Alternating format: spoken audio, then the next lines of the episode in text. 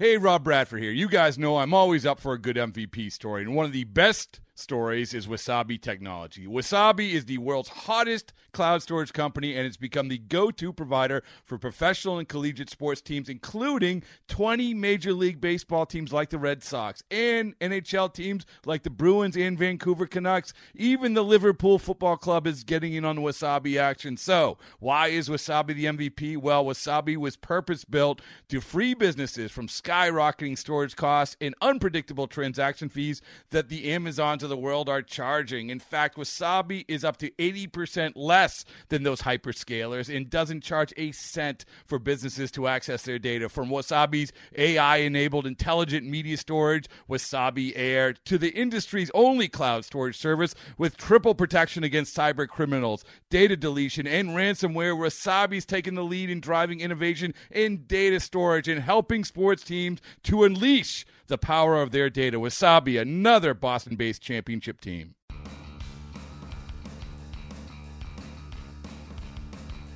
You're listening to MLB.com Extras, brought to you by MLB.tv. It's baseball everywhere.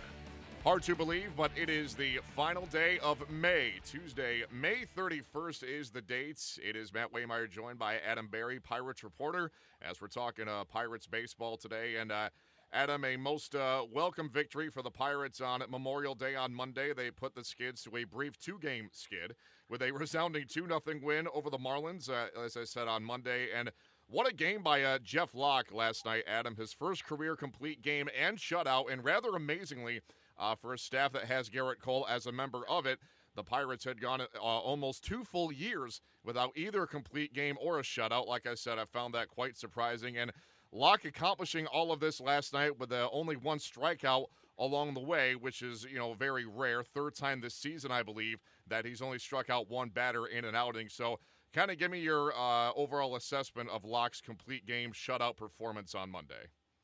Yeah, I think it was just kind of the Jeff Locke performance we've seen a little, a, really a lot more of this season, in that he's just trusting his defense. You know, he's sort of being more aggressive in the strike zone, throwing strikes, and trying to use opposing hitters' aggressiveness against them. And it worked last night. The defense was everywhere they needed to be. Um, Locke was in the strike zone. He was so efficient. When you talk about just throwing strikes and getting the ball put in play, he never threw more than 16 pitches in any one inning. Uh, he went into the ninth inning with a pitch count of 90. Uh, just a really efficient performance. It wasn't dominant like you would expect, you know, your traditional uh, complete game shutout to be. It wasn't Clayton Kershaw or anything like that, but it was, you know, I think it was an encouraging performance for Locke because he kind of saw the things that they've been telling him to work on, uh, you know, finally succeed in a, in a really meaningful way. They've been telling him to to go all in, to trust his defense, to be aggressive, to focus on, you know, making this inning your best inning, and I think you know he he did that about as well as he could hope. He had some good luck, like I said, he had some really good defense, but uh, Francisco Cervelli said that he was pretty much hitting his spots where he needed to. Uh, you know, as their game plan went, he pretty well executed it. And I think one benefit of not getting a, a whole lot of swing and misses, not a whole lot of strikeouts, is that it allows you to pitch deep into a game. And for Jeff Locke, that meant, uh, yeah, the Pirates' first complete game since July 28, 2014, which is thrown by Vance Worley. So if you had Vance Worley and Jeff Locke as the Pirates' most recent back-to-back complete games, uh, collect your winnings, I guess. Yeah, I mean that's amazing. Like we said, for a staff that has Gerrit Cole, for a staff that at one time had AJ Burnett and currently has Francisco Liriano, as you said, Worley and uh, Jeff Locke, the guys that go the distance and throw the shutouts. Uh, you know, baseball. It's a funny game indeed, and that's Exhibit A right there. Now I know that the whole you know strikeout thing is kind of a double-edged sword because, as you pointed out on the plus side of things, it does enable a guy to go deeper into games because you're throwing fewer pitches. On the the mm-hmm. negative side of things, I know that you know low strikeout totals are kind of frowned upon because of the whole you know figure of batting average on balls in play. There's some luck involved there when you put so many balls in play. Eventually, some are going to find holes. Of you know the ones on Monday did not for Locke. So going forward, is you know is it going to be okay? I guess for him that these low strikeout totals that he puts up, you know, can he survive doing that, or is he a guy that needs to get a few more punch outs to be able to sustain success? Yeah, I mean, it's certainly not sustainable to take out one guy or no batters, uh, you know, over a number of starts in a row. I think the Marlins were just one of those teams where you can uh, be more aggressive in the strike. You kind of count on them to get themselves out. But the one benefit of that, you know, another benefit of it for Locke is that he didn't walk anybody. This is a guy who's had a lot of troubles with nibbling around the strike zone, and you know he's just a little bit more confident in the zone. And so I think you know eventually maybe you would hope to see not just strikes but quality strikes, you know, swing and miss strikes, uh, you know, trying to paint the corners. But uh, you know, it, it was a step forward for Locke in the sense that he wasn't totally focused on the corners; he was focused on the zone itself and throwing strikes. So yeah, I mean, you'd like to see more uh, because that strategy is not necessarily going to work against every team, and you're going to start to see teams pick up a little bit more on their scouting as far as you know, Locke throwing a little bit of a different breaking ball now, more of a slurve. Uh, so I think teams are going to start catching up on that. Maybe you know get some more solid contact if he's just you know pounding the strike zone that way. So you know, it's an area that he admitted he needs to improve. He needs to throw more first pitch strikes, which was surprisingly an issue considering you know went that deep into the game. But overall, I think just the from a confidence standpoint, last night was, was so important for Locke, and then you would hope that you could build on that in a number of other sort of performance uh, aspects.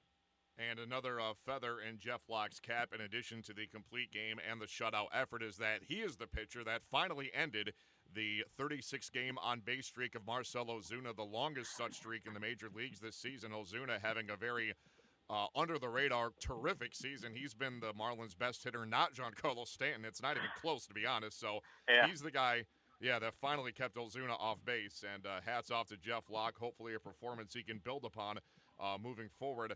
Uh, Adam, on the offensive side of things, another breakout game. Gregory Polanco hit his first career grand slam, and he, he kind of said after the game, I'd never even hit one in the minor league. So this was certainly a long time coming, but interesting to see that he batted seventh after holding down the three spot in the order for the last couple of weeks, something that we discussed at length on last week's podcast. So what was the thinking there, dropping him to number seven? Yeah, it's just that the the Marlins were starting a lefty. That's something that uh, Clint Hurdle has kind of experimented with a little bit. Is dropping Polanco against lefties because in the last two years he had struggled against, uh, you know, same-handed pitching. But I mean, he's hitting it really well this season. Not quite as well as he's hit righties, and you know, David Freese also hits well at Marlins Park, and he got the start, and he's batted third a lot this year as well. So uh, it made some sense to to slot Freese in the third spot. But just, I mean, with the way Polanco hits, is hitting right now, and granted the the grand slam came against a right-hander as well, but it's really hard to argue against him being the third hitter in every situation. Um, and he showed it again with the first grand slam, and I was surprised too to hear him say, yeah, I never even hit one in the minors. You would think a guy like that, with the, the numbers he put up, you know, the years he spent there, and just the pedigree would have would have come across one at some point. But you know, it's a rare accomplishment. And he was he was really proud and had had plenty of reason to be too. Yeah, absolutely. Uh, great, great performance for him uh, on Memorial Day on Monday. And Adam, would you agree that with the emergence of Polanco these last uh, couple of weeks in particular, when you look at that Pirates order, I think that you know Andrew McCutchen is still the most respected member of that batting order because of his pedigree, his track mm. record. He's a former MVP and he's, you know, the face of the franchise. But while he may be the most respected member of the order, is Polanco the most feared member? I think that's I think that's fair at this point. Uh, Andrew McCutchen has not been the Andrew McCutchen of years past so far this season, but you still do have to respect the bat speed. You have to respect the you know the, the swing, the ability to get on base. So yeah, there's a lot of respect there. But right now, I mean, Gregory Polanco, pretty much without question, is this team's best hitter. Um, you know, I did the update last night. He's hitting over 300, on base percentage is nearly 400, and he's slugging well over 550. So uh, it's hard to pitch around him at this point, I think, and you start to wonder if teams will maybe give Andrew McCutchen some more hittable pitches just so they don't have to uh, go all in on on Polanco. It'll be it'll be kind of interesting to see the, the sort of the evolvement of that uh, of that spot in the batting order because essentially they put McCutchen second, believing that he was their best hitter, and you want your best hitter hitting second now because he has fewer, uh, you know, at bats with two outs and nobody on base and stuff like that. So you wonder maybe do they move McCutchen back to third at any point? I know fans would like to see that because they, for some reason, think that his slump is a product of the spot in the batting order, whereas in reality it's just some stuff with his swing um, I'm a little curious to see how they play that out, whether it's this season or even next season, if Gregory Polanco truly is uh, this team's most feared hitter now. Uh, Adam, take us back in time a little bit. Uh, for all the hype that we see right now with a with a Glasnow and a Taillon the two main pitching prospects in the Pirate system, for all the hype surrounding them, Was the hype surrounding Polanco as he was coming up, was it more or less than what we're seeing right now with the two pitchers? Yeah, you know, it's hard to say. I think it was pretty, it was obviously pretty big, and the idea that, you know, he was the Pirates' best uh, position player prospect since Andrew McCutchen. So there was a little bit more length maybe to the wait uh, for the Pirates, like next great hitter. But they were also a lineup with, with some young talent when you looked at you know, McCutchen, Marte, Neil Walker was around, Pedro Alvarez was hitting pretty well when the Polanco hype train was rolling. Um, I think right now the reason that Taillon Glasnow and even you can throw Chad Kuhl's name in there, the reason that is uh, so intense right now from fans, I think, is also in part because their rotation is struggling uh, the way it is or has struggled the way it is, especially when you see there are maybe some spots where they could upgrade. Specifically, right now, I think with Juan Nicasio, and then maybe by bumping Juan Nicasio, they could improve their bullpen. So you see that, you know, combined with just the insane numbers that uh, Glasnow and Taillon are putting up, plus just the, the knowledge of these guys that they've been around. These aren't pop-up prospects. These are legitimate uh, future major leaguers. Yeah, I think it's pretty intense right now, maybe even more so uh, than it was with Polanco. Interesting indeed. And uh, Adam, to begin to wrap up here, you had the chance to speak the other day with a certain Mr. Barry Bonds, as the Pirates, of course, in Miami, and uh, Bonds, the first year hitting coach of this Marlins team. And it was 30 years ago to the day yesterday when Bonds made his major league debut, and he seemed to recall with a remarkable, remarkable clarity that uh, in his big league debut, 0 for 5 and three strikeouts. So it's kind of funny to look back on now. Give me some of the uh, the highlights of your discussion with the all-time home run king. Yeah, it was kind of a funny coincidence that the first day, the first game in Miami was exactly 30 years to the day since his major league debut for the Pirates. So, you know, we all, the Pittsburgh media, know, assembled such as it was, decided, hey, it'd be kind of neat if we could take a run at Barry Bonds over in the in the Marlins dugout and see if he remembers it, see what he has to say about it.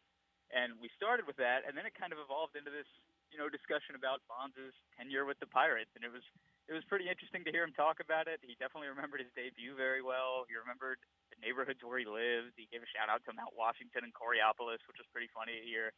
Um, you know, we asked him what his fondest memory was looking back, and it was definitely those 1990 to 92 teams that you know made the playoffs, lost in the NLCS three years in a row. Um, he even said, you know, kind of a bummer we couldn't put it all together and win then, and I'm sure Pirates fans would certainly agree with him.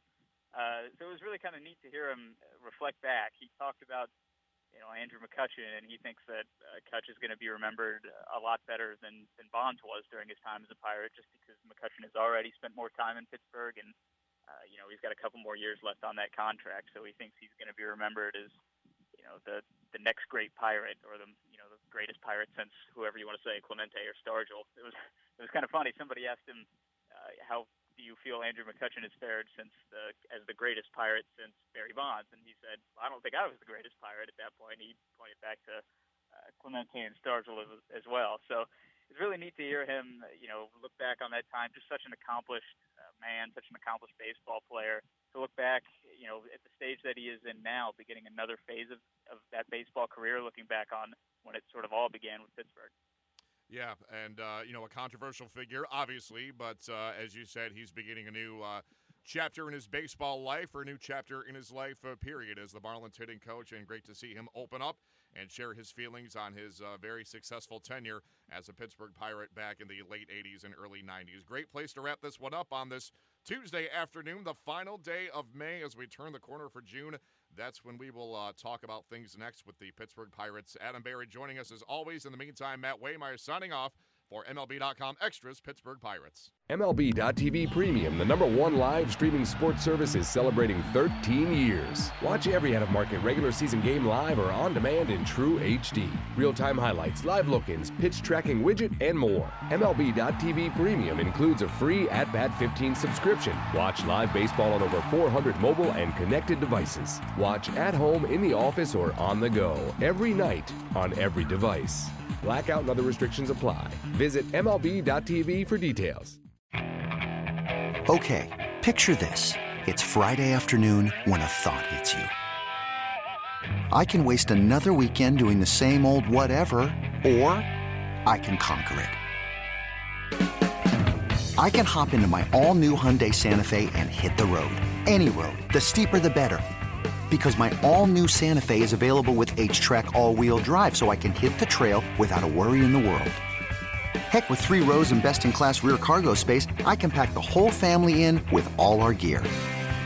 We've got available dual wireless charging for our phones, so we'll never lose touch with civilization, and we won't lose touch with the primordial power of Mother Earth. So, which is it? Waste the weekend or do something a little more epic? And conquer it in the all new Hyundai Santa Fe. Visit HyundaiUSA.com or call 562 for more details. Hyundai, there's joy in every journey.